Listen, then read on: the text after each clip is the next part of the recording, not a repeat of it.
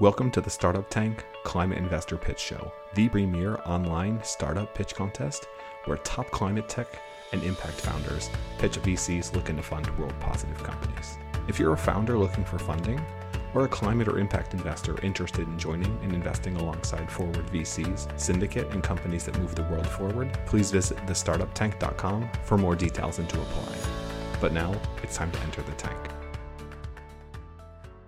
Let's get started. So, welcome to the Startup Tank.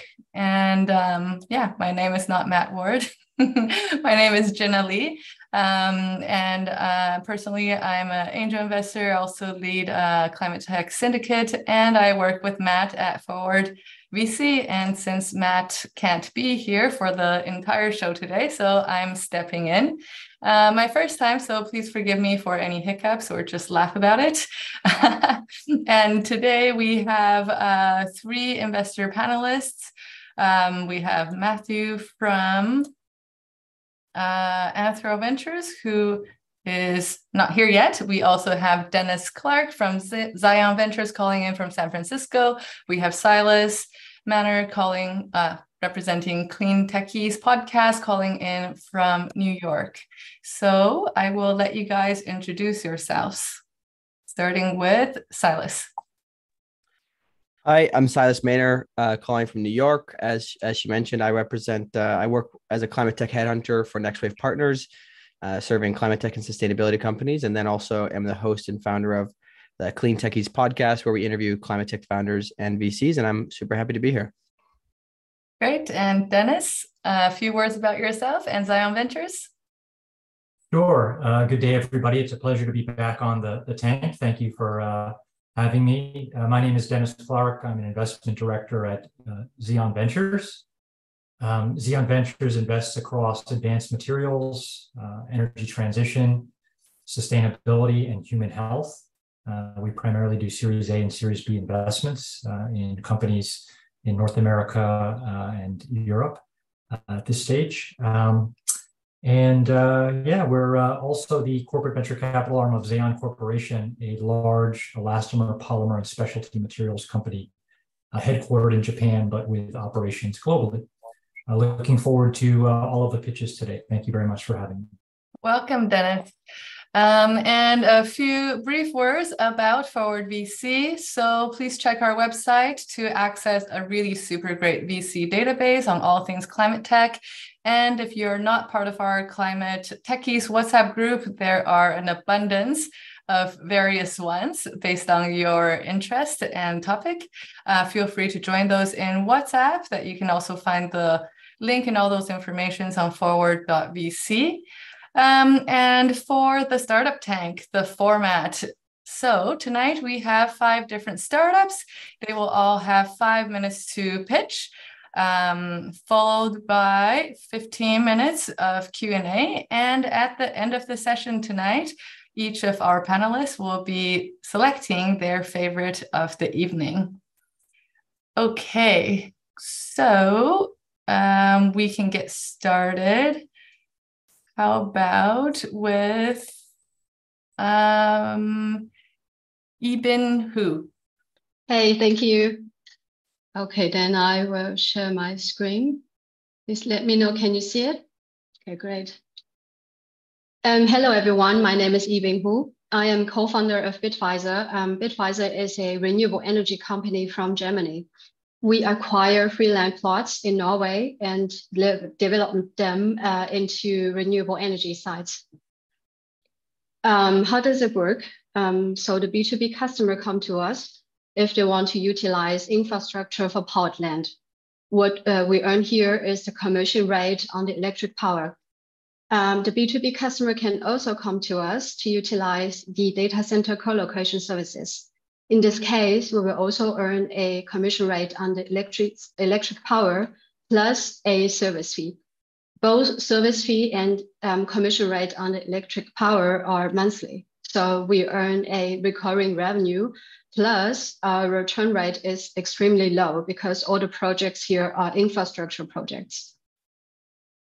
Um, since incorporation in the middle of 22, um, Bitvisor has already brought first renewable site online with six megawatt um, capacity. So um, it generates um, turnover since March 23, since online, and the cash flow of this site will be positive from this month. Um, in our um, roadmap, we will have totally 39 megawatt uh, megawatt capacity till Q2 24.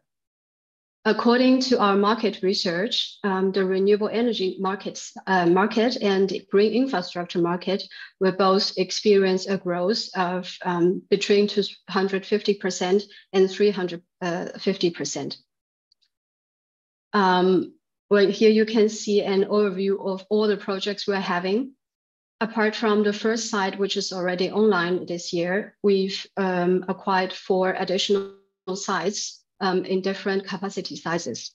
Um, all of them will give us total capacity of 39 megawatt and generate a revenue, an annual revenue of 14 million euro from 2024. Um, here you can have a glance on our first megawatt, uh, uh, first site with six megawatt in Gopne. Um, is a small town in the middle um, northern part of Norway. So it is the biggest 100% liquid cooled HPC installation in Europe. And we use the wasted heat in the site to support the R&D activities in the company. Um, very proud to also to introduce um, our latest site next to the Oslo city. Um, the location is like not far away from the city center. And we have um, two layers in the whole um, site. The first layer is the rooftop solar park, which have 2.7 gigawatt hour product, power production per year.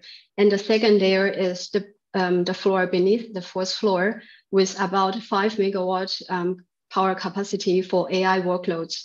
So in this building, we achieved a circular economy with that we consume our own solar energy in our own data center to support AI applications.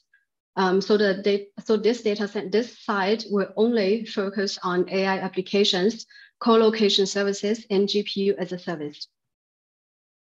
Um, in the long run, um, as a co-founder, I would say all of um, us, the co-founders, seek carbon negativity. So what we are doing now with the wasted heat from the AI workloads is to support the R&D activities. Here, we've already negotiated with our strategic partner to use waste heat to grow agile production. The, the products will be used in two ways. We can use in um, fish farm in Norway or use them to grow fertilizer. So in the long run, we'd like to achieve um, a negative CO2 emission. Um, short introduction to the um, co-founding team we are co uh, four co-founders with profound industry experiences since 2015 in renewable energy, data center, cloud infrastructure industries. Um, all of us, we've achieved 141 megawatt um, electric capacity in total. Um, a fun fact is in 2021, our CEO, Michel Boutilly, was in the Bloomberg TV for his contribution in renewable energy data sites um, now, Bitvisor is raising Series A with 11 million euro.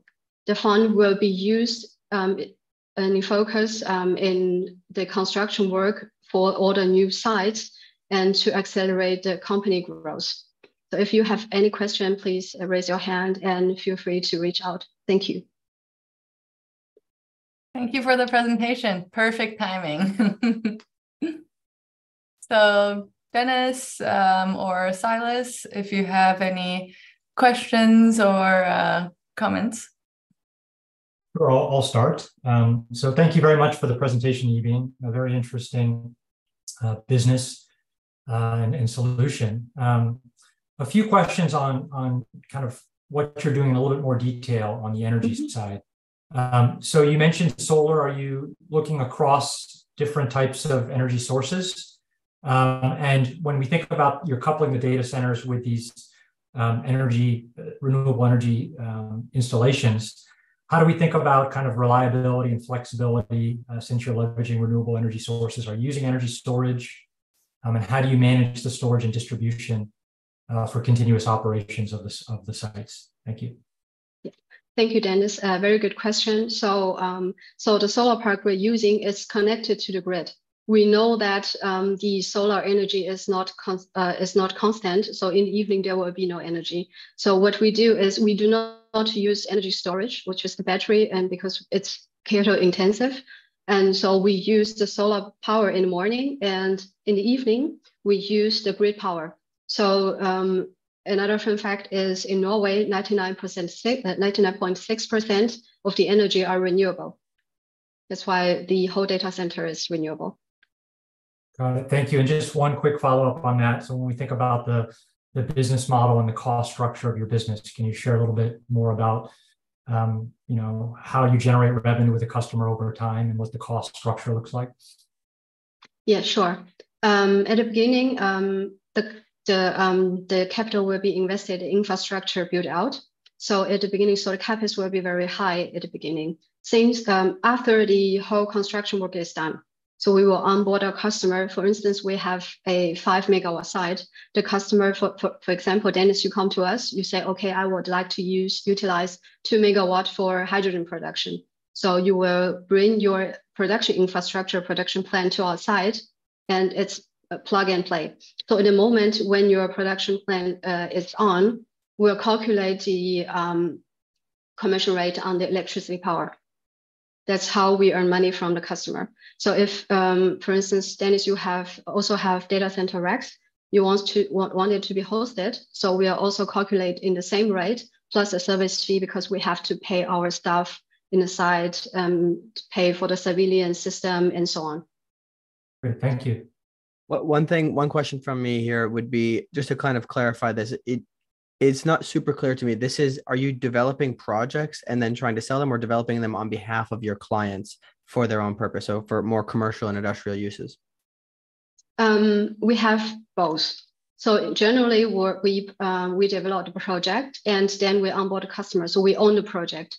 There are also cases that, for instance, for the data center case, we also have long-term customer, they want to utilize data center customized for them for let's say five years for the whole company. In this case, we will co-develop it with the customer.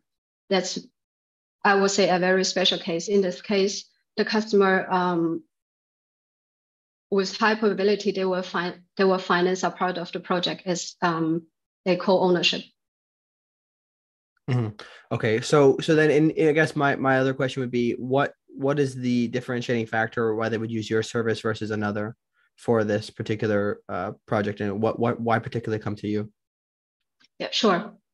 So um, partnership in Norway guarantees us the ex exclusivity of uh, uh, of power price and of the location for cooling because um, why hosting in Norway is because um, the the northern the site is the um, the less power will be used for cooling First, we have the location. Second, we have a guaranteed low power price when we purchase the power.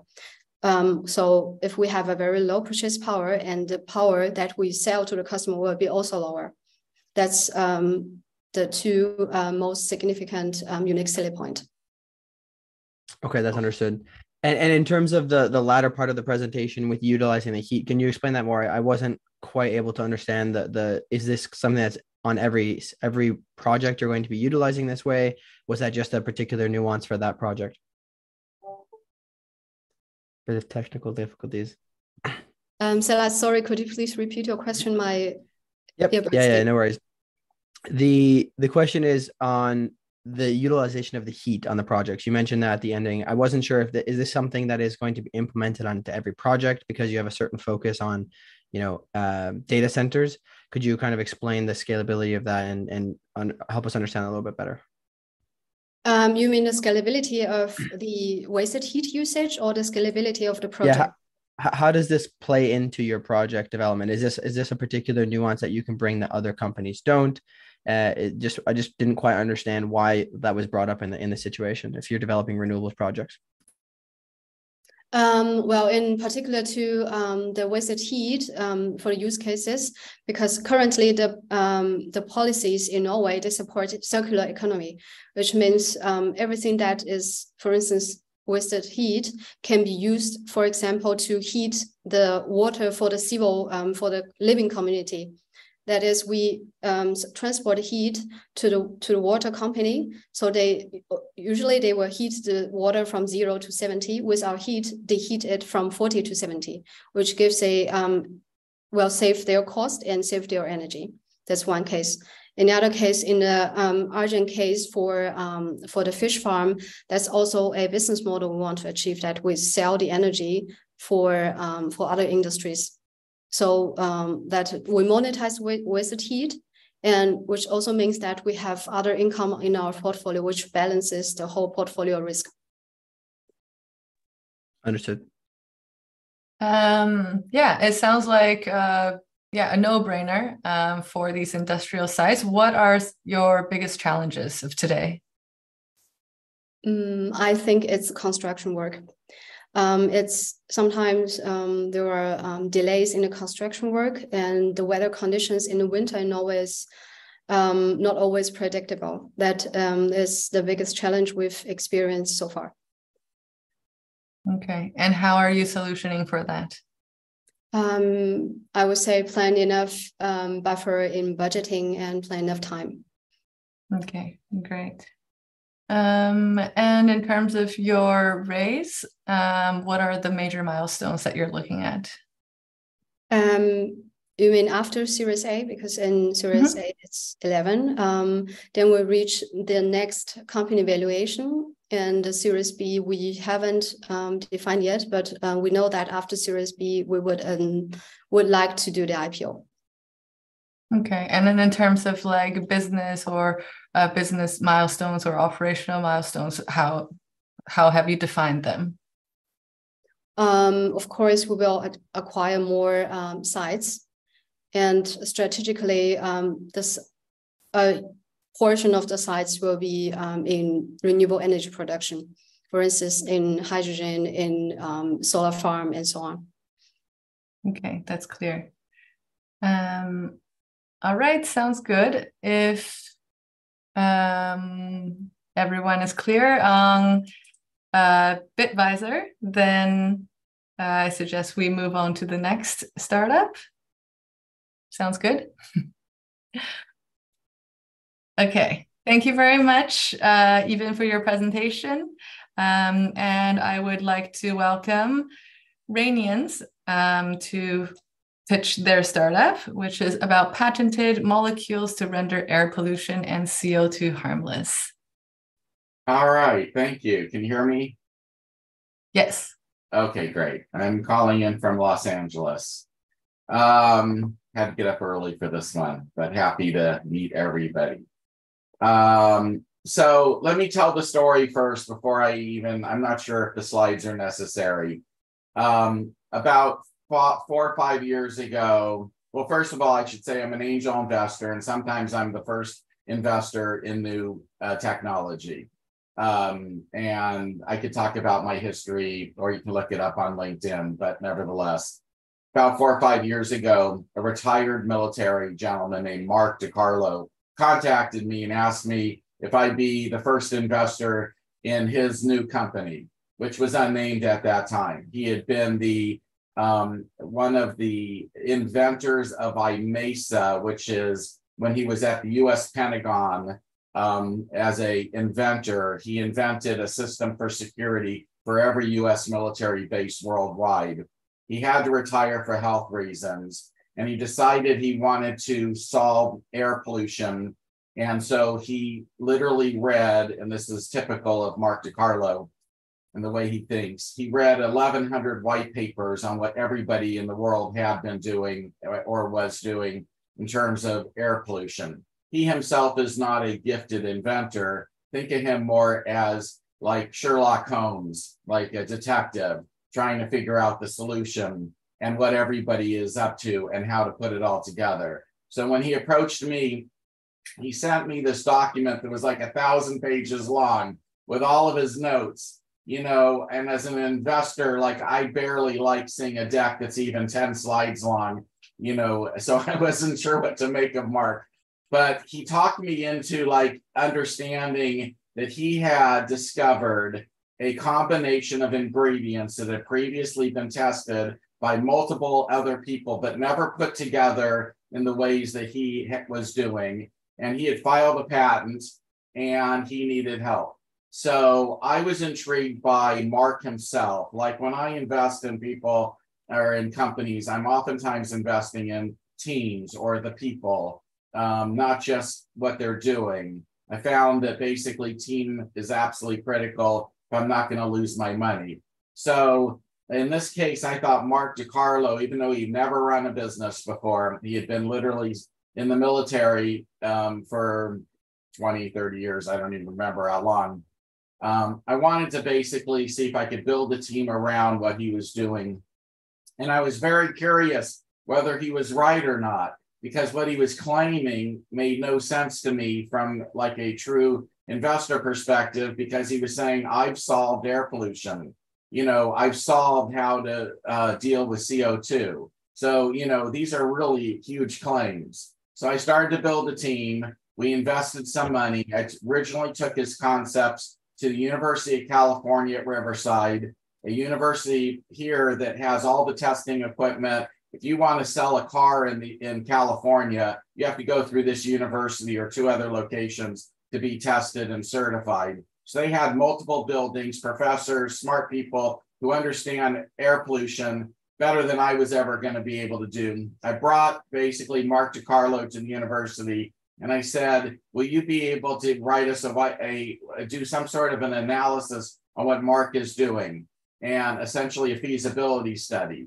And we paid for a feasibility study through the professors and a team of students that went and dissected what Mark DiCarlo had created and shockingly to me, they came back and said, Whoa, this might work. So I was like, Wow, okay, what does this mean? So at the core of it is a coating. It is literally a coating of ingredients that are easy to obtain around the world. These minerals are not hard to find. In fact, the main one is tourmaline, and there is so much tourmaline that is not being utilized for any industry worldwide that there's no, that this is very inexpensive raw materials. Imagine a coating inside of an exhaust system, and that coating also has within it the ability to transmute molecules from bad to good, including breaking the CO2 molecule without any additional electricity. So when you look at what Bill Gates has invested in, and a bunch of these other folks have invested in in the CO2 space, they need a massive amount of energy in order to accomplish moving CO2 from its current condition into some sort of a you know housing condition or breaking the molecule the co2 molecule is extraordinarily strong but we basically you know decided i was get, we were going to pay for independent tests and see if we could actually find out if this is going to work or not so long story short is we have now done six independent tests and we have proven that we basically are eliminating up to 96% of the pollutants. And we are also able to um, impact and eliminate over 90% of the CO2. And part of our challenge right now is that we've been making the um, the coating basically in a in a house in a kitchen. We had we haven't been doing it in a lab. We're not doing it at scale. We're basically doing it just to be able to provide these different companies that are doing the independent tests for us enough material to put on these any kind of an exhaust system. So imagine a car or a truck or a smokestack. We can literally line the inside of the pipe and we can render all of the bad molecules into better or good. So where we, we're at right now is um, and I don't need money today, but I've always been following Ward. He's somehow in my world, and he asked if I'd be interested in pitching. And I thought it would make sense to at least start to talk to this community as well. I'm going to probably be looking for some money later, but at the moment, I just raised enough for these next round of tests because what's happened is eh, lots of Fortune 500 companies are knocking on our door wondering what we're doing. And when they look at the test results that we have so far, they're asking us to now create math models on how we're transmuting the molecules. All the test results we've done right now to date have been, for instance, hooking up um, our exhaust system with our coating in it, which is an off the shelf muffler, basically with our coating in it to a dirty di- diesel generator, for example, and just testing, you know, first the bad going into the um, uh, muffler and then what is coming out of the muffler. And those test results were really easy for us to do. And there's lots of places we could do that at. But now we need way more sophisticated levels of testing to try and actually see how we are manip- manipulating, modifying the molecules in the ways that we are, even though there are lots of white papers and studies on, on slices and dices of our technology that others had discovered, but never sort of put them all together. But those those documents and those tests don't really tell the whole story. So a number All right, Mark. are, oh, sorry. Did Sorry. I wrap on my five minutes? Okay. Sorry well, first, uh, I forgot to start my timer, so that was my bad. And then I got sucked into your story, so then I, yeah, I gave you an extra minute there. Sorry. But yeah, no, super interesting, and sounds like the technology really could be revolutionary, and that you have done, you know, some tests. So yeah, I guess um, I'll open it up to Dennis and Silas for questions, which I suspect will probably be about how to make a business out of it. Yeah, absolutely. We'd love to jump in. I guess the, the key thing I've seen a lot of these uh, types of companies that have you know technology like the not like this particular, but you know something in in relation to this. So I'm curious, what is your plan in the future of of go to market? What's the strategy for, We're for making money? it. We're just a licensing company. We basically are an IP. We've got multiple patents, and we're in conversations with everybody from ExxonMobil to um, uh, uh, Volkswagen to just lots of different companies that are also interested in, in the pollution space. And everybody that knows of us is watching to see how our testing goes. And we are not ready to sign a licensing deal yet. We've had a few people sniffing around whether they could get in early. But the reality is, is we would like to license it to everybody we're not really keen on the idea of giving an exclusive to anybody because we really think we're the cheapest, least expensive way to solve the um, climate problem at source. So where the pollution and the CO2 is being generated, we want to solve it at that particular spot with our coating. It's so simple, it's ridiculous. And this really could be quite transformative. And the coating is really cheap. I mean, we're calculating that we'll be able to not just capture CO2, but modify it into basically oxygen um, for $8 a ton. And I haven't heard anybody be able to figure out how to do, you know, CO2 capture for anything that cheap. We're really looking forward to teaming with major size companies that will take our technology and develop it even further and find ways to put it in, into their products and pay us royalties and advances, which my background is licensing. I used to do licensing in Hollywood. And I, honestly, the 100 plus licensing deals I've done mostly are entertainment and not technology, but I totally understand how to do licensing. And from the moment I met Mark DiCarlo, that was the plan. And that still remains the plan. Um, there doesn't make sense for us to commercialize and scale up. Then I have to build a different team and even though I love building teams for businesses, that's not the team I want to build right now.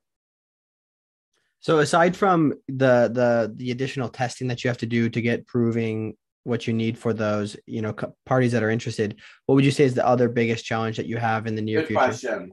So our next biggest challenge is, and we just hired a couple of experts for coating so that we can create coatings that are going to last for quite some time and hopefully outlive the engines or the you know the devices that they're hooked up to. But um, internally we've created coatings which work for testing but i wouldn't say that they're um, ready for prime time.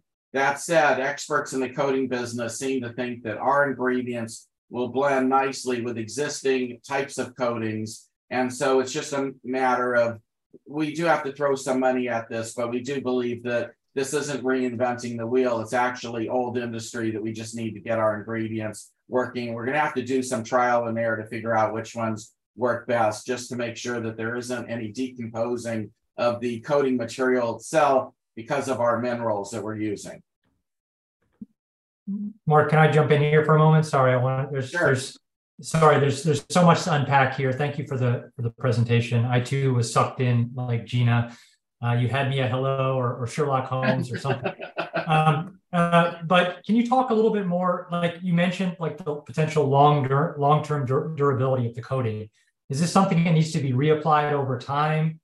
Um, and the second question is around how to think about a system. So if we take the automotive uh, use case, which you described, um, you know, where exactly would the coating be positioned? Is there a waste stream? Like, how should we think about how the system operates with the coating and the, and the life cycle? Yeah.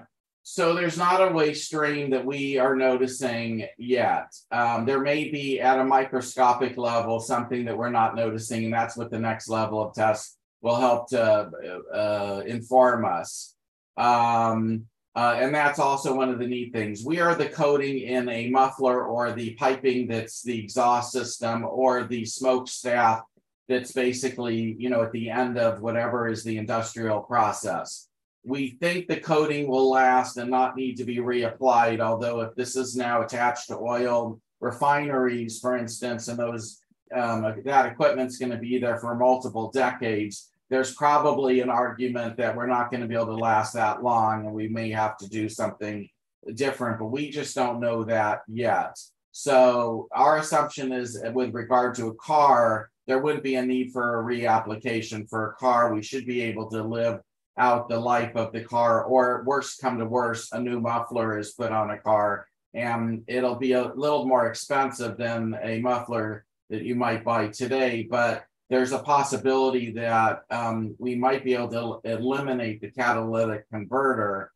And that is a huge expense for the automotive industry. So, you know, we're, I'm pretty sure the economic, one of the things I love about this particular company is the economics. I've invested in companies where the solutions were real, but the economics didn't really work at the end of the day. And what I'm seeing with this is that nobody that I know yet can touch us at, with the, on the economic argument. I think we're the least expensive way to solve the problem. That said, there could be a dozen people in garages right now inventing things better that I just don't know about. So there's a number of different applications and markets, as you alluded to, and all of them have their own kind of pros and cons. Knowing what you know about the technology today and the interest you've seen from different uh, verticals, what seems like the the first kind of like the low hanging fruit in terms of what you want to go after as the the target market initially? So it'll it'll depend on the licensees that we sign and how fast their R and D departments will sort of rev us up. But I think that um, portable generators, where we don't have to worry about being on a product where there's a transportation agency that has to approve and we have to do all that like bureaucratic testing because we're an unknown but you know there there's equipment that we can attach ourselves to more easily and cheaply and i'm sort of envisioning that we'll probably end up in those markets first just because of the simplicity of adding us to them without you know all the jumps through the hoops to prove what we are for from a safety or a government regulatory standpoint. It gets much more tricky when we get into cars and trucks here in the United States. It's going to take time. You know, we are talking to big uh, automobile manufacturers. They're intrigued, but that process is going to take time. I don't think we're going to solve. I don't think we're going to be everywhere in one or two years. I think it's going to take many years for this to sort of percolate and get out to all the places that it can go. But um, my, I have confidence that because of our six independent tests, um, you know, we're literally eliminating almost 100%, not 100%, but we're almost eliminating all of the air pollutants and the CO2 problem. And this is with independent tests that are not um, as highly, not as well done, and, and our and our coating is not as well prepared as I know it will get to be as we go down the path with multiple licensees whose R&D departments are going to basically take what we're doing and come up with their own ideas and try different things and we'll hopefully be able to move from 94% removal of all of these uh, bad elements from our um, atmosphere and are coming out into um, out of the vehicles of these machines to closer to 100%. Mark DiCarlo thinks, based on his research, we should be able to get pretty close. In recent tests, one of the tests was for NOx, which is one of the air pollutants that are coming out of automobiles. We did, I think, twice in a row get 100% reduction. So we know that by tweaking our coatings, we're able to, eh, we, we just need to play around a little bit more with it. It's brand new science. There's only about 25 people in the world who have even touched this with us, and then about 100 companies that are watching us trying to figure out are we real or is this just as everybody keeps saying, it sounds too good to be true, which is why we're now the next uh, a set of tests are going to be done at universities because we, even though we've been hiring independent third parties, we sort of want to present ourselves back more at, at the university level and then maybe take it to some national labs. But my guess is we'll get, have a licensee signed before we get to the national labs and somebody will start to build prototypes and do some things with what we're doing sooner than a national lab can get that because they're just so bureaucratic and there's issues here with at least the US national labs. I we originally built the company during the Trump administration when he, and we thought we were going to have to base this company in Europe instead of in the United States because the Trump administration was totally not helpful in anything that we were talking about. But then thankfully he was gone and things are a little more normal in the United States right now and maybe we can. But it turns out our CEO is a woman from Paris, and one of our key board members is also uh, uh, French. And they've been opening up communications with lots of Europeans and trying to, you know, see where that might all lead. Um, but the most of the team is in the United States, and our CEO has located to Silicon Valley, and she's, you know, thinking that we're gonna become the next big thing.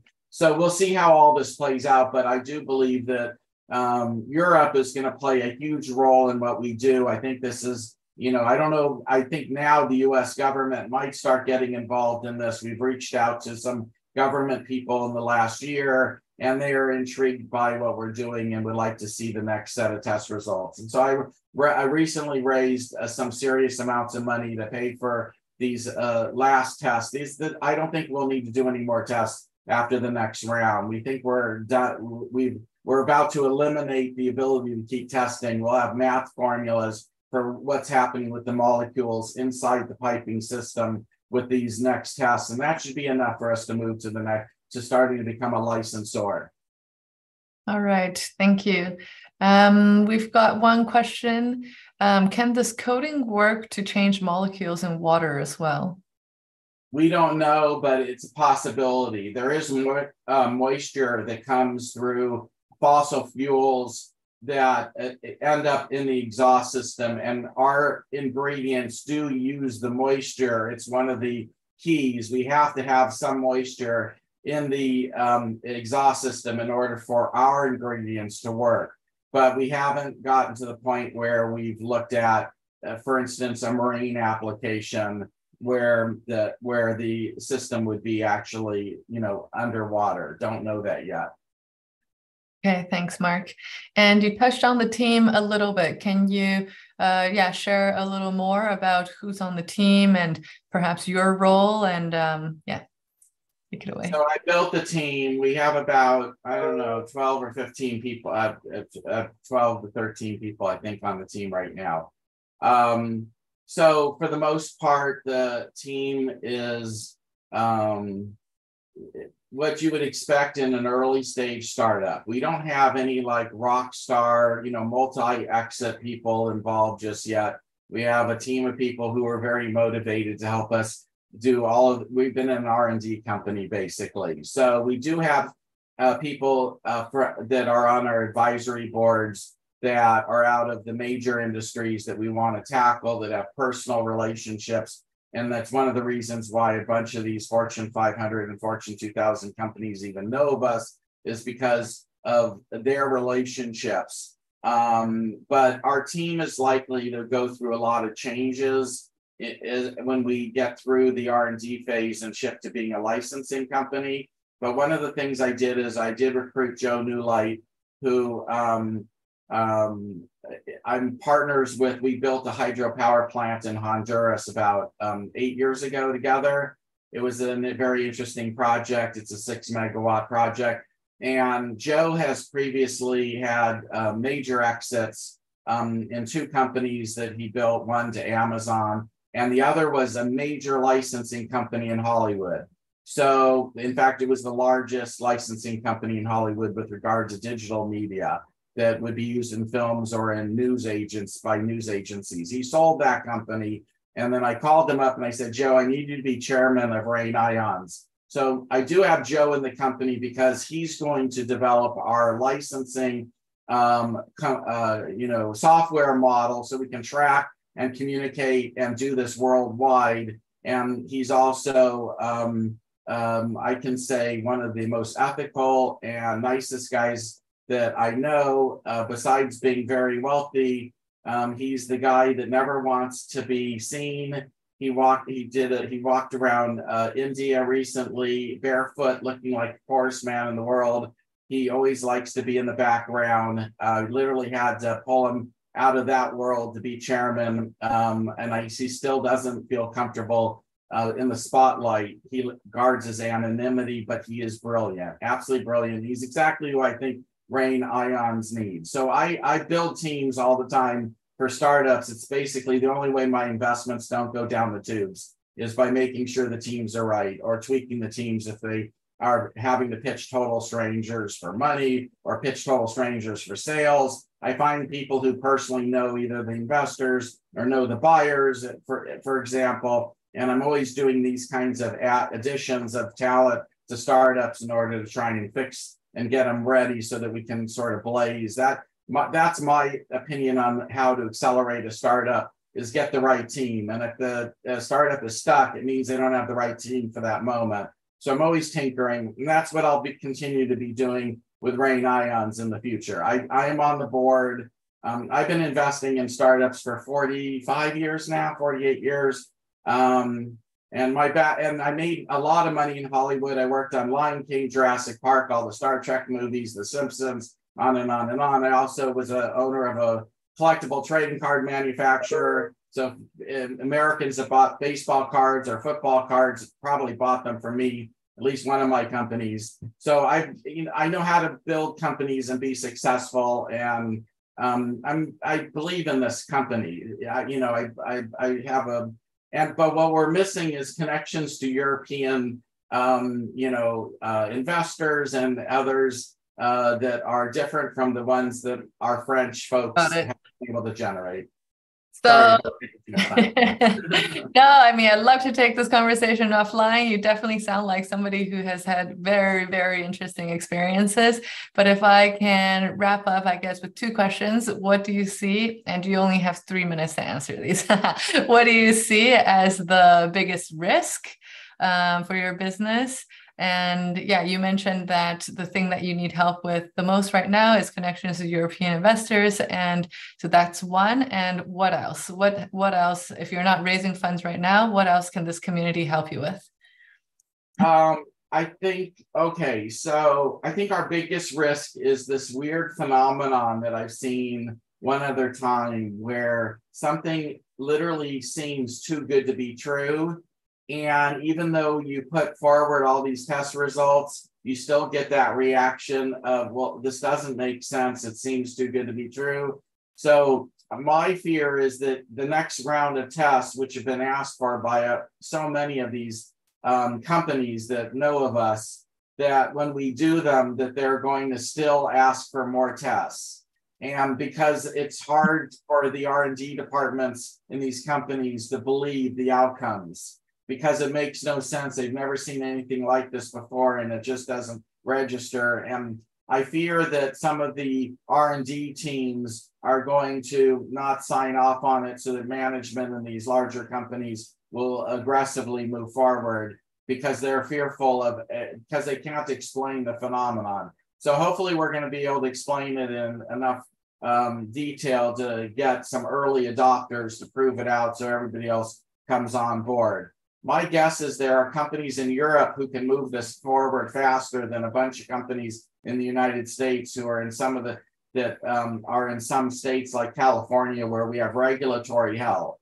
Like you know that we are so overly regulated so, you know, and I'm looking for um, an early adopter or early adopters. If any of you know any companies that might be interested in watching and observing our test results with the idea of maybe licensing our technology from us and trying to be an early adopter, that's kind of where I'm fishing for and hoping you as a community might have some opportunity. I may need to raise a little bit more money in October or December. Um, but right now we've just been raising money on sort of a when we need it basis. So it's it we we haven't like I haven't gone out to raise 20 million or 50 million. I don't think I need that. We're a licensing company. I just need to get to a point where I can start signing licenses. And then, you know, there's advances and royalties. So that's kind of where I'm at with it. And if you have any ideas or thoughts on that, um, you know, reach out to me. My email, by the way, is mark at venturestarters.com. And I also host um, an event called Venture Starters. We're the largest community in the United States of both founders and investors. And we have a Zoom meeting every Wednesday with between 100 and 500 people live every week. And I'm the host of that. But um, you know, I follow Ward and what you guys are doing. And so as a result, when Ward reached out um, at one point, I thought, yeah, let's get, I like to get to know his community and what you guys Fantastic. Thank you, Mark. Well, let's just say that you definitely piqued our interest. So thank you very much for that presentation. And I'd like to invite uh, Evo Electric since we are talking about um, yeah the decarbonization of vehicles.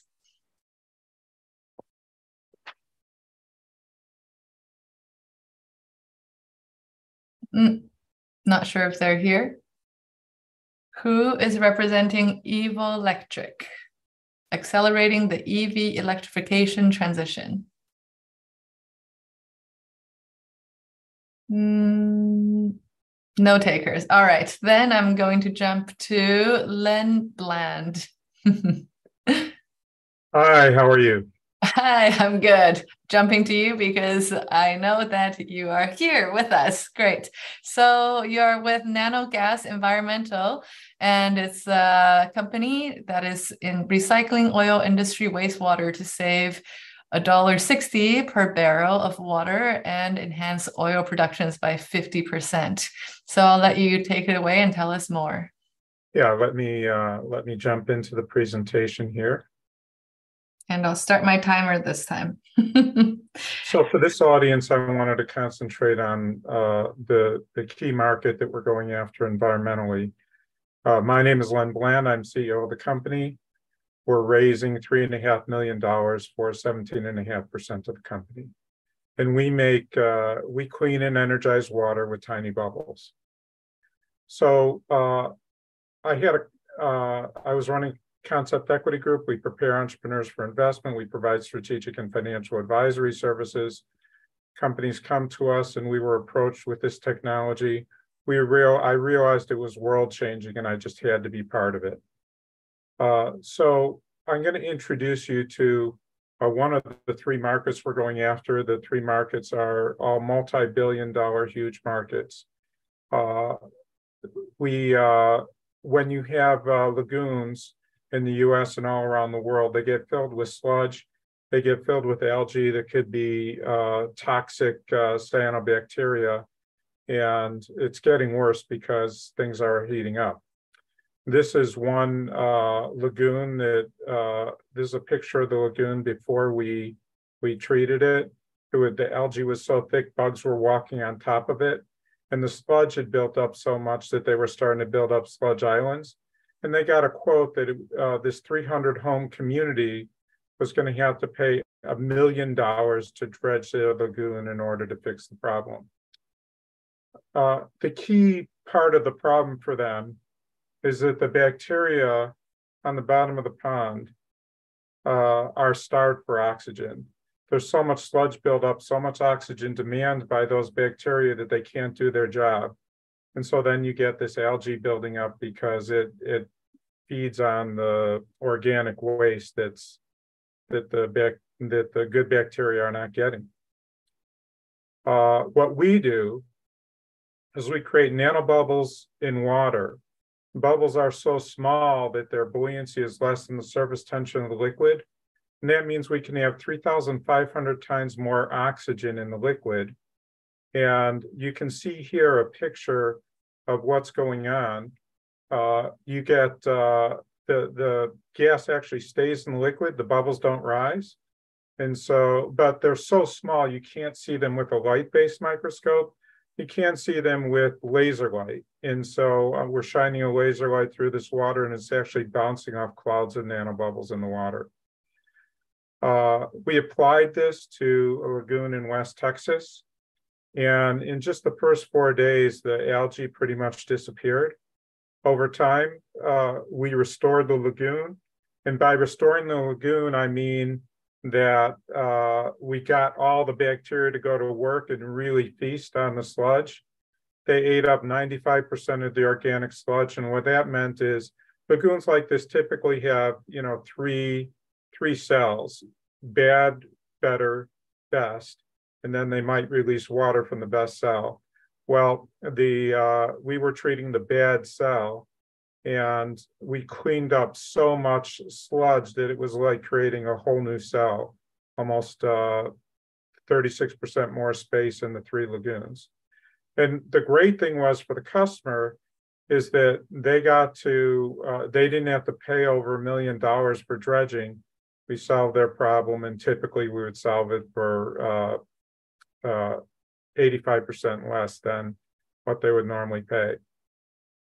Let me tell you a little bit about the team. I'm CEO. I was co-founder in Patricorp. Patricorp does back office processing for insurance agencies and brokerages. I sold off my investment for 600 times, and the company later off later on sold off part of the company just recently for 149 million. Jeff Harden is our chief scientist. He's a six-time successful serial entrepreneur. His no, most notable business is he worked with the CDC and he worked with, uh, understood the financials as well. And he determined that uh, uh, people were dying from AIDS and they needed money for their medicine, but they couldn't work. So they started buying their life insurance policies. Before that, there was no institution buying life insurance policies, and he uh, created the first institutional uh, business to buy life insurance policies. While he was there, they earned 67% annual rate of return, that became a multi-billion dollar market. And Al Darzens is our PhD of molecular biology, our VP of R&D. He was uh, a research manager, uh, director of research at DuPont. He led uh, research at uh, Gas Technology Institute and uh, was group manager at uh, NREL. So he really understands all of this. one example lagoon, in four months, cleaning up a lagoon, we can save seven hundred fifty thousand dollars. It might cost us one hundred thirty thousand, giving us an eighty-two percent gross margin, while the customer could be saving a couple million dollars. 30 seconds. Uh, uh, oh, thank you. Uh, if we uh, if we get just uh, 338 of our machines out in production by the end of five years, we're earning 200,000 in revenue. We've got over 550,000 in lifetime revenue. We're distributing through partners and we've got opportunities, for example, in Driggs, Idaho. Got 10 granted patents and 15 pending. And again, we're seeking 35, uh, 3.5 million. After our next round, the owner would have 14, 14%. Uh, if we do make our 111 million by the end of five years, uh, we'd be worth over a billion dollars and the company would be, an investor would earn 44 times their investment or 118% internal rate of return. We're spending the money on operations, equipment, licensing, and sales and marketing. And uh, I mentioned there's other markets. So we have another multi-billion dollar market in oil and gas. And here's an example of water we treated in oil and gas taking that dirty water with oil in it and cleaning it up so it could be reusable by the oil industry. Thank you. Great. Thank you, Len, for that very clear presentation. Yeah, I'd, I'd like to jump in with the, the first question I think is probably most important is can you explain maybe it was supposed to be meant to, to put into the oil and gas part but what are the the climate impacts of this technology that it can have So the climate impacts are we need a way to handle the water that that the the sludge and algae in the water that's out there and and so that's why I focused on that. On the oil and gas side, it's also water play where we are cleaning up that dirty wastewater right now. They they're putting it back down into the ground where it doesn't come where it didn't come from, and it's causing earthquakes in Oklahoma and Texas. Uh, Oklahoma went from an average of two earthquakes a year in 2008 to over 800 earthquakes that were over three on the Richter scale by 2016. And uh, and in addition, we from a, a energy efficiency perspective, the oil industry spends all this money getting oil and water out of the ground. They actually pump out seven times more water than oil but that water doesn't become uh, reusable. They just inject it back down into the ground. We can enable them to use that water instead of fresh water. And in addition, we can enable them to uh, get all the oil that they've already spent the energy to pull out of the ground so they didn't have to spend more energy to pull out even more oil when they shove oil back down into the ground. So in essence, basically the play is to be able to save uh, on water production. There'll be more water available based off of this technology, correct? Yes, uh, it's, a, it's a clean water play. Dennis, did you have any questions? Yeah, sure. So I think obviously the technology is really core to this, and um, you know we didn't spend a lot of time on that. Can you share a little bit more about the process for creating nanobubbles and specifically the the intellectual property you have around that? Is it chemical? Is it mechanical? How should we think about um, the, the core technology behind what you're doing? Yeah, so we have a mechanical process. What's beautiful, what's beautiful about our technology is that we create nanobubbles without clogging. We can pass sand and grit through our system and it's not going to clog up. Uh, there are other ways to make it using membranes today.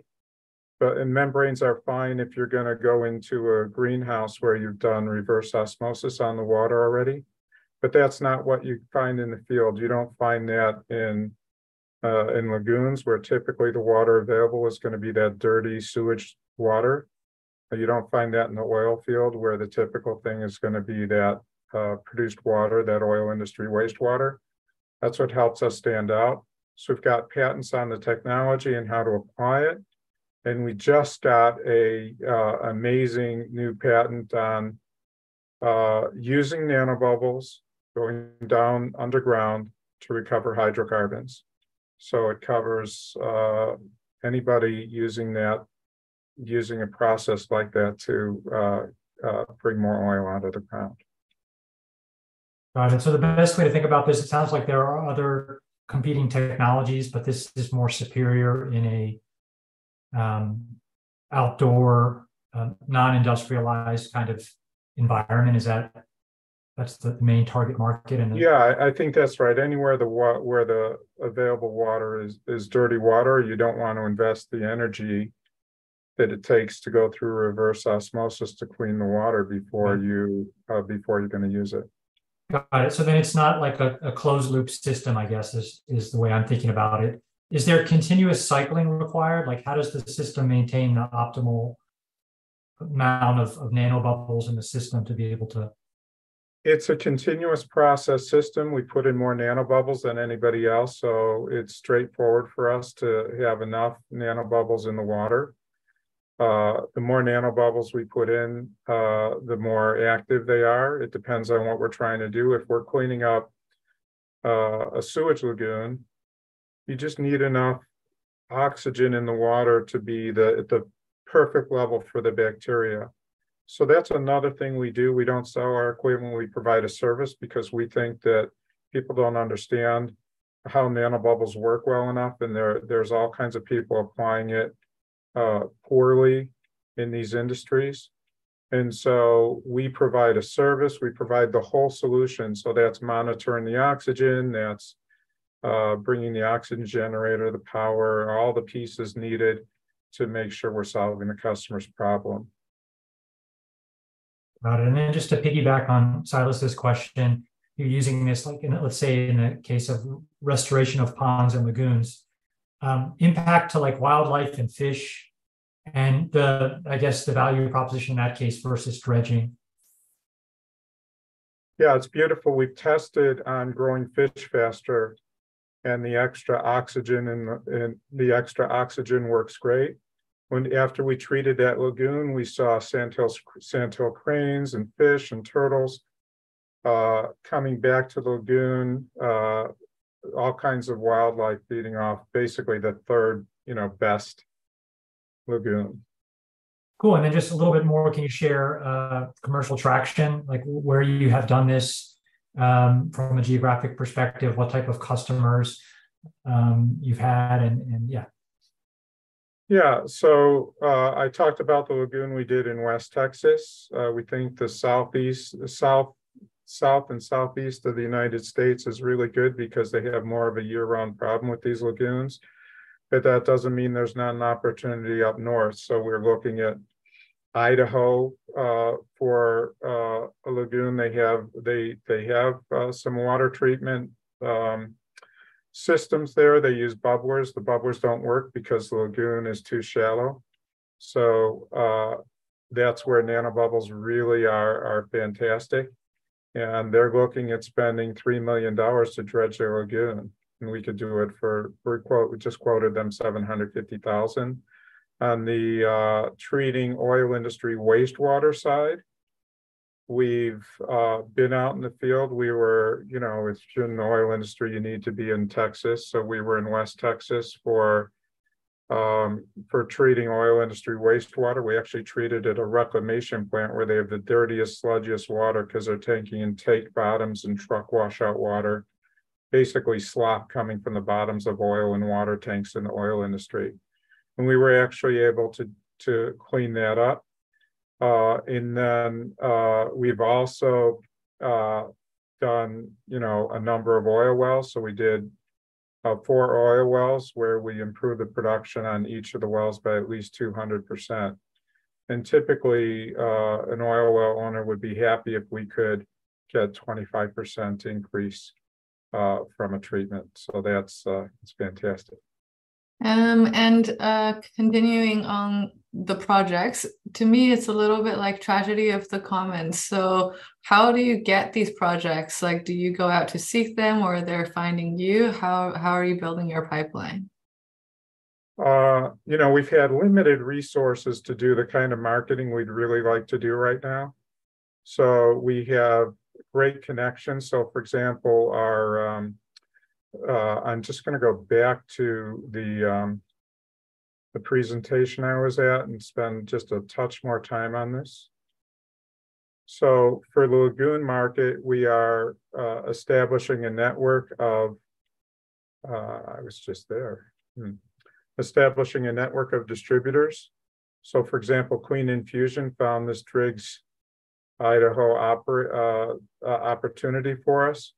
We're also connected with IMR Systems. They just signed an agreement to uh, sell our system, and and then these folks can help us provide the service that we're looking to provide. And we're adding more people as we speak.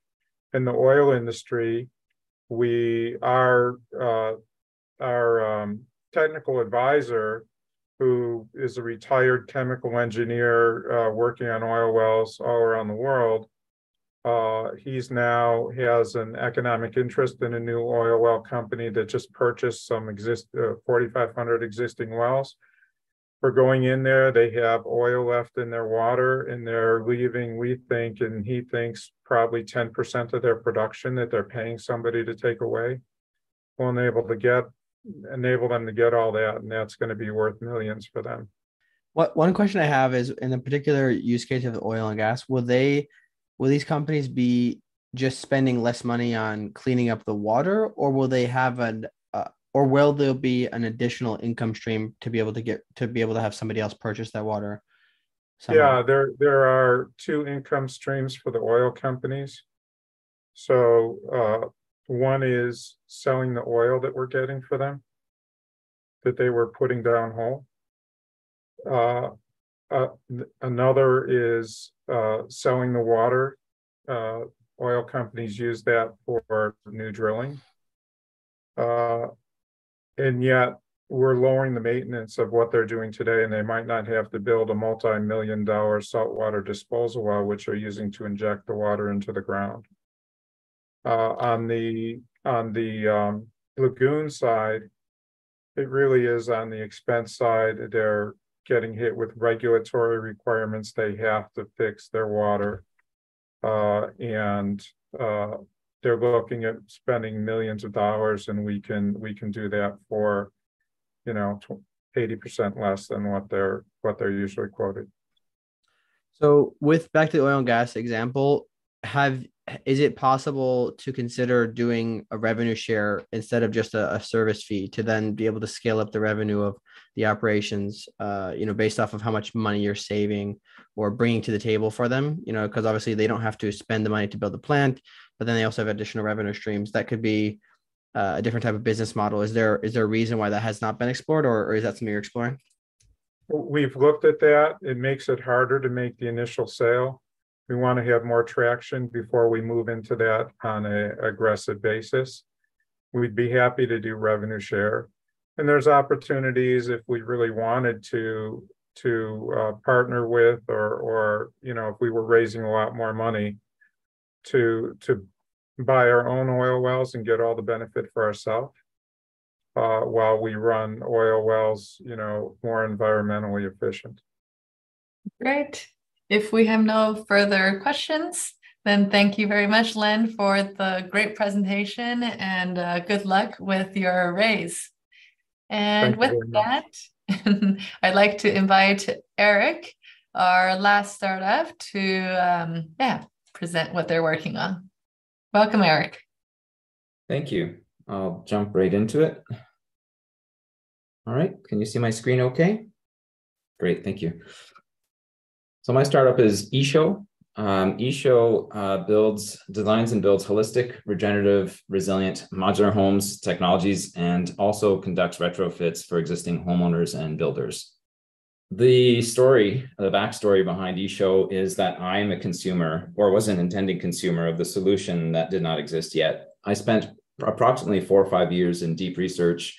Some, uh, I guess, two years ago, realized that uh, despite all of the data available online, um, despite all the efforts of local utility providers and um, people who were looking to build the efforts of sustainable solutions online, that it was still extremely difficult to find a click and play option essentially for sustainability. So what eShow is looking to do is to solve the problem of uh, the, I guess, the clunkiness, the complexity, the fragmentation and costly process of adopting a sustainable lifestyle. What we do is we help owners essentially, uh, builders and developers, as mentioned, to adopt beyond sustainable lifestyles. We are leaning towards regeneration. And this, again, for uh, a home system that we've created called Loop, um, but also doing retrofit systems um, in current markets in Colorado. Loop Homes, and sorry, guys, one second. The There we go. I apologize. The thumbnails were hiding half of my slide. Um, so Loop Homes uh, are, is our first foray, uh, architectural um, and engineered design of a modular housing system that is autom- autonomous, prefabricated, and modular. Modular. And when we use the word regenerative uh, in our materials, in our in our narrative, uh, we mean it genuinely. And by that we mean a home that comes off the assembly line, prefabricated with zero on-site construction requirements that also has the ability to create potable water, to grow food indoors year round for the inhabitants of the home, eliminating human waste in the bathroom and the kitchen, and is powered by renewable energy. Also requires zero utility inputs on site. So there's no need for water, septic, sewer, or energy inputs. The footprint of each module is just over 200 square feet, uh, and they're, configure, they're configurable to essentially any scale. Um, we offer four pre-configured models a studio unit at 207 square feet, plus an expandable deck, um, and then up to just under 1,500 square feet for our three bedroom loop three. This is a glimpse of the product. Uh, we're also taking a look at human wellness as well in our biomimetic, design.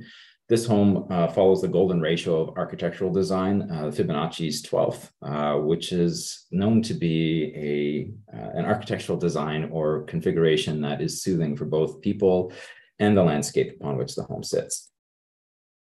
The the home is also built to not only fit within the natural landscape, uh, but also provide uh, panoramic vista views inside the home. So floor to ceiling windows uh, throughout the home uh, with R17 values. The homes are designed beyond passive well and LEED certification standards that exist today. Um, and they also have 10 foot uh, vaulted ceilings inside the home. So very spacious for somewhat smaller homes.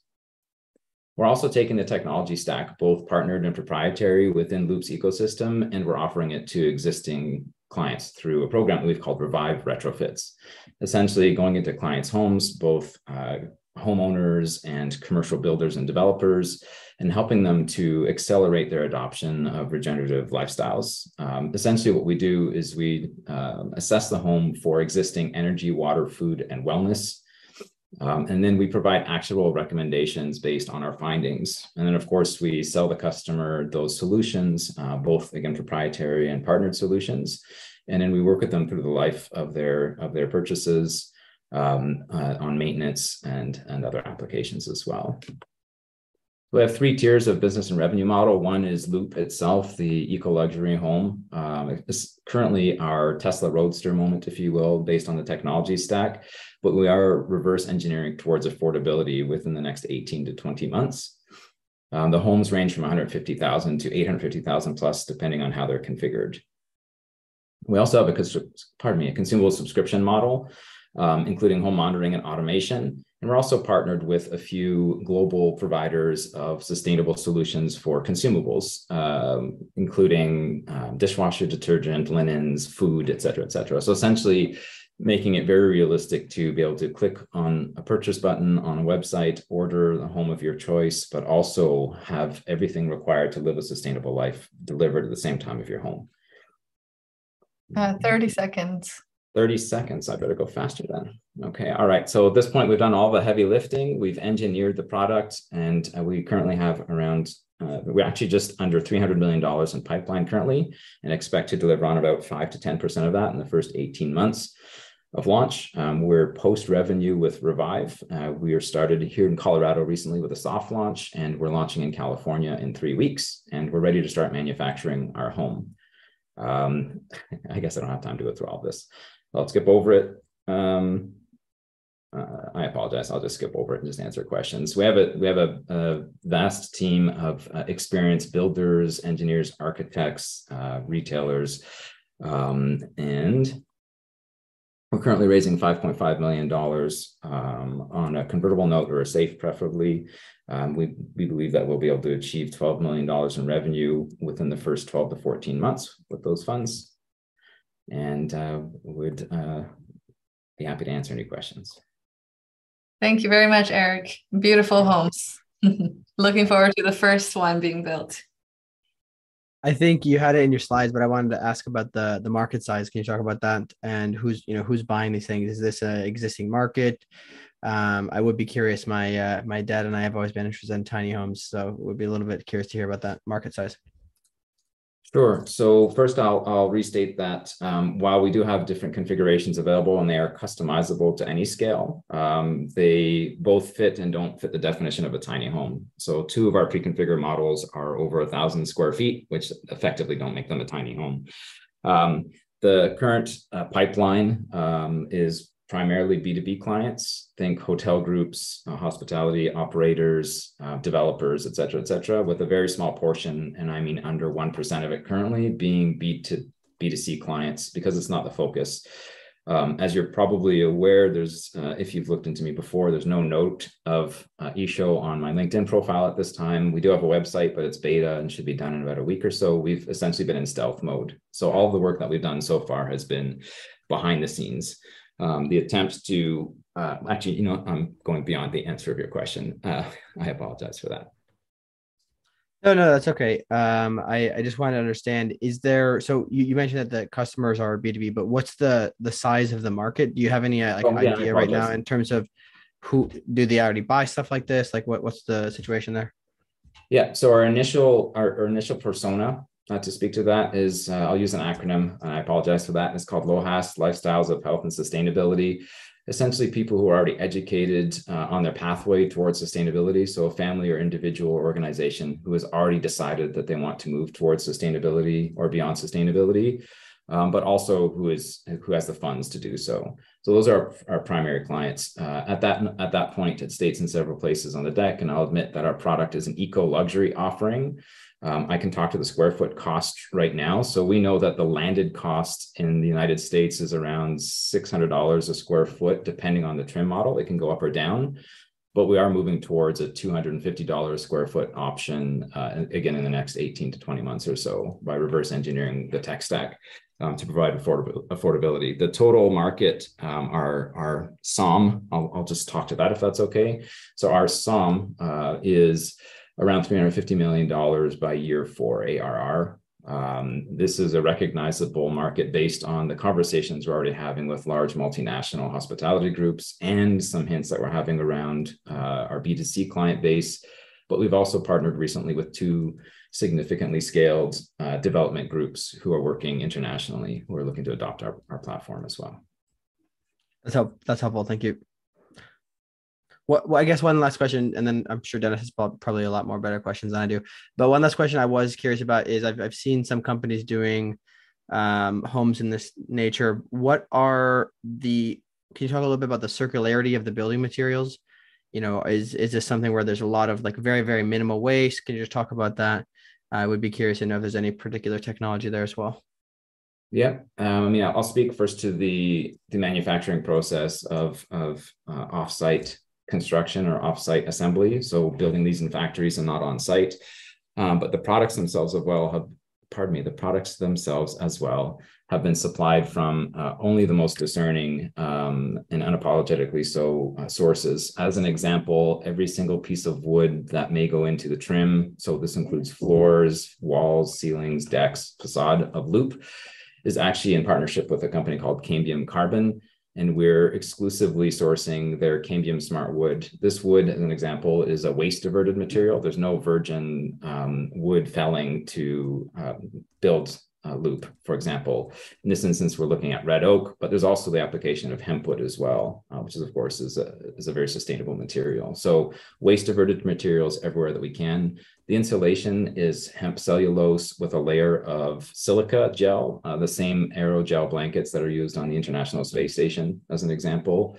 So we're using, again, fairly sustainable or as sustainable as we can find materials, um, exclusively so, actually. Um, so the countertops are recycled paper, uh, et cetera, et cetera. The list goes on. So everything is either recycled, waste diverted, um, non-virgin, with the exception of the faucets and the appliances, because um, we do not build appliances. Fair play. Do you have um, comparison of your, I guess, uh, I don't know, 1,000 square foot home compared to a normal one, like the environmental impact?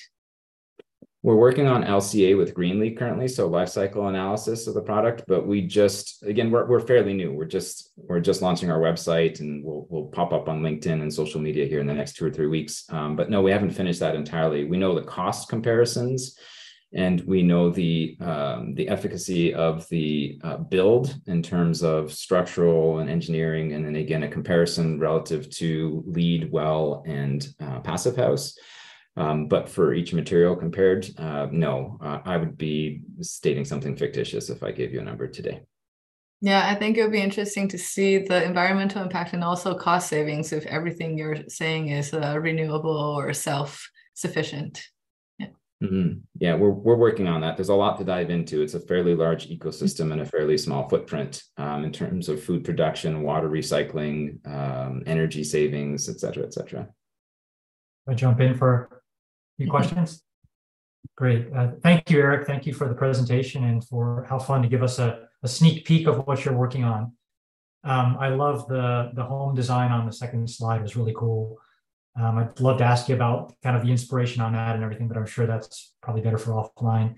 Um, and I assume the name Isho is is inspired by uh, Jap- the Japanese word meaning together. Is that right? That be yes? Mm-hmm. Okay, awesome. Um, curious on around the business. So you mentioned there's two businesses. There's a retrofit business and a prefabricated home business. What's the rationale for doing both? They both seem like pretty challenging markets, to be honest, to get into. just curious, you know, how you're balancing and, and why you made the, the, choice to do both. Uh, yeah. So first, it was an idea to get our tech and install teams feet wet or hands dirty, whichever analogy you'd like to use. Um, I really didn't want to wait until the homes were in the wild to determine how we would serve our clients out in the market. Um, so the idea was we'd do a soft launch, uh, a short run of maybe a dozen or so installs. Um, but the relevance of applying the technology now in the customer service base, uh, building out the back end, et cetera, has has um, deemed itself invaluable. There's, there's there's so much value in what we're doing currently, and the market demand for holistic approaches that are transparent um, is is fairly sizable. So this is kind of like a, a why why not give it a shot? Uh, to be honest with you. So right now, our team is learning how to engage with our clients, to respond quickly to inquiries, uh, again, to build out our back end of, of, of tool sets. Um, and to be honest with you, um, it's uh, th- there's so much overlap um, between the two, as you might imagine, because the tech stack or the solution stack for Revive, which is the retrofit side of things, comes literally out of loop. Um, so we're not searching for new supply chain. We're not dealing with with new partners. It's all the same technologies. Um, so that, that was the the the indication to persist a little bit longer with it. And to be honest with you, I would say that um, because our Q4 this year soft launch um, is looking to yield significant results in terms of revenue, um, it's also something that I can't ignore. I would say that the intention initially was to not raise funds and to just grow this organically and to use the revenue of Revive to continue to bolster our work at Loop. Um, but um, I've decided that because of how quickly things are starting to come together, it might make sense to get a cash injection to just accelerate all this. Great, thank you. And um, I mean, the more I hear about the business, it sounds like it's you know really like a design and integration play. Like, you know, when I think of typically, I think of prefabricated homes, I'm thinking about, you know, companies that are integra- innovating on the production process and shortening the construction timeline, efficiency and cost, and that type of thing. That's not what you're doing. Is that correct? Uh, it's, I mean, it's a small, it's a small part of it. Um, again, this this started as a passion project for me, which um, as the word started to spread of what I was creating, designing, and my team started to build around the work that I wanted done for my family, um, the interest grew significantly, um, which led me to believe I was onto something. Um, it's, it's honestly, I, think we're at a time that we have the technologies available and or there are just a few other things that we need to innovate around. Uh, as an example, um, is also innovating around uh, water, atmospheric water collection, um, energy creation through biomimetics, uh, and food management in the residential footprint because the technologies aren't there yet. So that they're a part of our raise is to actually do our first POC manufacturing runs with those three technological solutions that we've engineered over the last little while. Um, I just think that homes can be better um, across the board.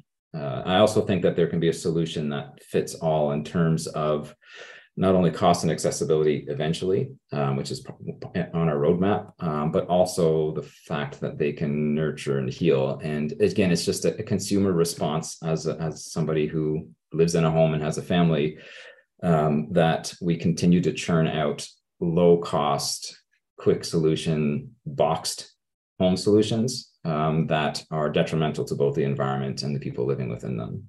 So that that's the mission, to be honest with you. Is I know we can do better, and I intend to give it a try at least.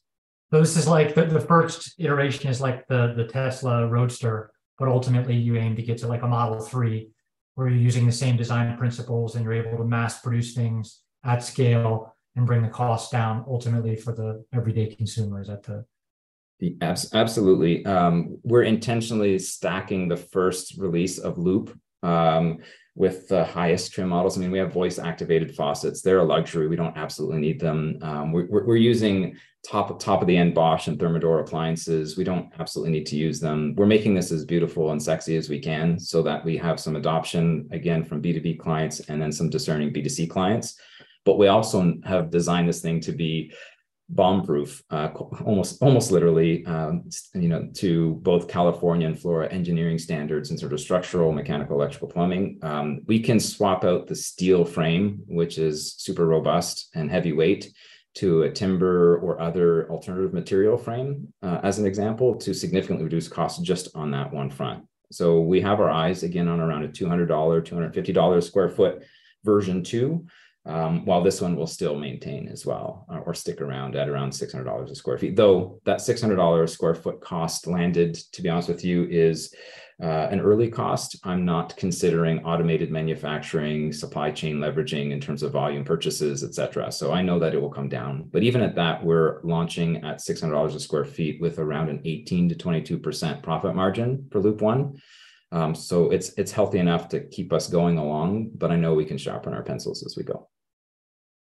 Great. And uh, last question from my side. Can you talk a little bit about the team? I know you're just kind of still in the early stages, but right. assembled? Uh, there's lots of pieces you're working on. I'd love to know more about the team itself.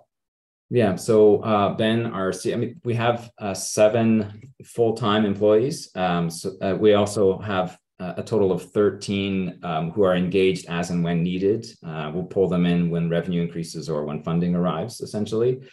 Um, but our team spans a range from biomimetic architects and engineers um, to uh, manufacturing partners. So that's actually, I'll stick with that one for just a second. Uh, I have a background in controlled environment agriculture and modular manufacturing. Uh, brought my last company to manufacturing in three countries within two years of launch. So I've, I've been through that before, but I didn't want to focus on it this time. So I found a regional manufacturing partner in modular homes and modular home setting here in the state of Colorado, where I'm located currently, who's got over 20 years of experience doing just that. Um, so we've been dedicated, pardon me, we've been provided a dedicated manufacturing team for the first 19 months as per our contract. Um, so I don't need to sweat those details. So we have a, a deep, uh, deep experience in modular home manufacturing, logistics, transportation, et cetera, supply chain management. Um, and, and then the rest of it is really on uh, engineering um, and product design, uh, and um, which is part me and part another one of our team members. And then the rest of it is storytelling and narrative, marketing and PR, if you will. Uh, that, that gives you the gist of it. Other than that, on the Revive side, we've we've stolen away uh, to uh, one current uh, be careful what, what I say about this. So one current and one ex Tesla slash Solar City team member have joined the Revive team uh, for the installs. Um, we've got them excited about that platform, and uh, we've just picked up a national lead for uh, Revive as well, an ex WeWork executive um, who helped bring that company national or international, pardon me, back in the day in terms of real estate procurement and team building um, to help build out our team, starting in California, but then across the nation as well. Great, thank you very much, Eric. Um, I think maybe if we want to uh, wrap up, um, we can ask all the um, startup uh, presenters and our panelists to share their um, favorite or uh, most excited about startup from tonight. How about we start with Eric, since you just presented? oh boy, uh, sure. Going back to, well, I you know I'll I'll I'll pick on Len for a second. Um, my my vertical farming background had me working with providers in nanobubble technologies, and I can speak to the efficacy um, and uh, almost magical characteristics that we experienced in our farms um, previously. Um, I know that uh, Len, your work is currently outside of the scope of the residential footprint, um, but there's also tremendous opportunity there as well uh, on both the vertical farming side and Loops homes, et cetera, et cetera. So I see a lot of potential synergies in, in Len's pitch. Um, and uh, obviously, well, uh, uh, everybody, um, to be honest with you, it was all great. Um, but I, I relate to Len the most because I've I've played with those technologies before and they're really cool. Thanks. Great. Len, how's in the uh, so outside of our technology, I was intrigued by what Mark was talking about. I can think of places to take that outside the industries, depending on how it works. Uh, but he's got a tiger by the tail. If he can do that, it's gonna it could be world changing, which is very cool. That's what turns me on. Awesome, thank you. And Mark, if you're with us. Well, I had I had ideas for both Eric and Len. So Eric, I just sent you a link. Take a look at this. This is brand new. Nobody's seen it. It's truly blackout windows that are true blackout, like 100% blackout. And Um, and the manufacturer's in Minnesota. And um, if you're interested in adding that or considering adding it to your houses, I personally believe that if you sleep in total blackout rooms, it's good for your health. So, you know, if you're going to also address everything, health is a piece of it. Uh, Len, I uh, sent you that link to Empire Organics. If you send me an email, then I can just forward that email to the team and they can engage with you immediately. Because you're right, what we have is a machine that actually delivers and that it's patented. And this is, I think, the key to making even your life easier. So we would love to, I'm sure we would love to collaborate with you because uh, we're doing similar work. So I'd like to just hook you up with my team. And I thank everybody for, you know, just being interested and letting me even come to this, including Ward. I appreciate him. We love it. Love all the connections that we're making right on the show. Um, and last but not least, Ibin, before we move into our panelists. Thank you. Um, I think I really like the idea of Eric's company. Um, I think I'm always interested in future housing, and I think um, this is, um, I would say, um, I'm very looking forward to the company launch in Q4. Thank you very much. All right. Silas. I just add one I, quick item for Eric real quick. I'm so sorry. Eric, can't you just get orders that and work with a bank, you know, because it's real estate. So can't I mean, isn't there a way of getting purchase orders and taking that paper and turning it into money? I've done that many times in the past for other industries, never yours, but I would think that if you have the right bank, you might not need investors as much as you might just need a great bank. Uh, can I answer that question very quickly? Um, I'll, I'll, say that we've met with several A lenders, including banks already, but we're also uh, trying to re not reveal too much here. We're, we're working with a large developer on a 360 home project, um, which is intended to launch in March next year. So it's likely that we'll be off to the races then already. And they've adopted a, a very unique um, financing model for homeowners that includes decentralized finance. Uh, but I'll, I'll stop at that. So yeah, we're looking at the angles. It's it's possible we won't need to raise funds, but I'm certainly um, excited to get all these things going, uh, particularly Revive because there's so much demand in the state of California already, and we we've just set foot there. So, but thank you, thank you, Mark. Awesome. I can jump in. So my my favorite of all the the pitches today and all the startup ideas in general would would be uh Isso with Eric. I really I, I obviously I mentioned a little bit. I'm very a big fan of design and and houses. My dad's a carpenter by trade, so there's a little bit of interest there. But I do think there's a couple things that are interesting to me about it is the if you can achieve this, the outcome, kind of the the roadmap that you mentioned, kind of following the the Tesla uh, model, if you will, I believe you could really see a really big impact, not just on the climate and people living sustainably, but also lowering the barrier to entry for homeownership, which is something that people of my generation complain about all the time. It's just extremely difficult. So that'd be my hope in the long run is that you can get to that point. Obviously, you know, understanding to focus on B2B at the beginning. I also really think that the uh, the idea of the recurring revenue from the other services is a really brilliant way to help kind of pad the the profits to keep things going and just making it easy for people right? There are a lot of people who are willing to to be sustainable but they're not going to spend you know 40 hours a week researching everything they have to do to become sustainable. They want somebody to have it done for them. So i think that that's really generally speaking quite interesting. My biggest concerns in the future would be just talent. Um, can you find enough people to install these? Because obviously uh, a lot of there's not necessarily a lot of uh, skilled labor to go around especially if you start scaling massively. So that'd be the only big concern I have. But otherwise, I think that was I think it was a great pitch. I really love what you guys are doing, and looking forward to seeing seeing where you go in the future. On to Dennis. Round it out. Uh, so first of all, thank you everybody for, the presentations. Really great group of uh, mission-driven companies uh, doing a diverse set of things. So really enjoyed uh, today's program. Uh, my selections are a little bit biased uh, by the work that I do. Um, in uh, advanced materials and um, energy transformation and this type of thing. Um, again, very intrigued by, I would say, Rainions is really interesting for me. Intrigued by what Mark is working on. Uh, at the same time, no offense, Mark, also very skeptical uh, of, of the, the solution. But what makes it interesting to me is obviously a coating is pretty simple and easy. and can be applied to a variety of things.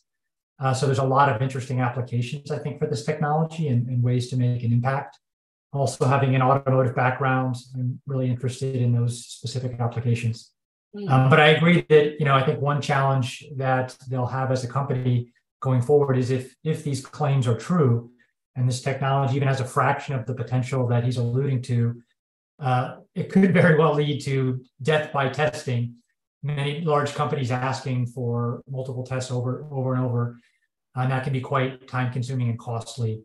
Um, so I think thinking through how to get past that, of course, is is um, really important. Also, really enjoyed the presentation from Alain and Nanogas. Uh, really interested in that. Would love to ha- talk offline and understand applications to um, my line of work and uh, appreciated uh, BitVisor and what they're doing as well. Uh, so thank you very much.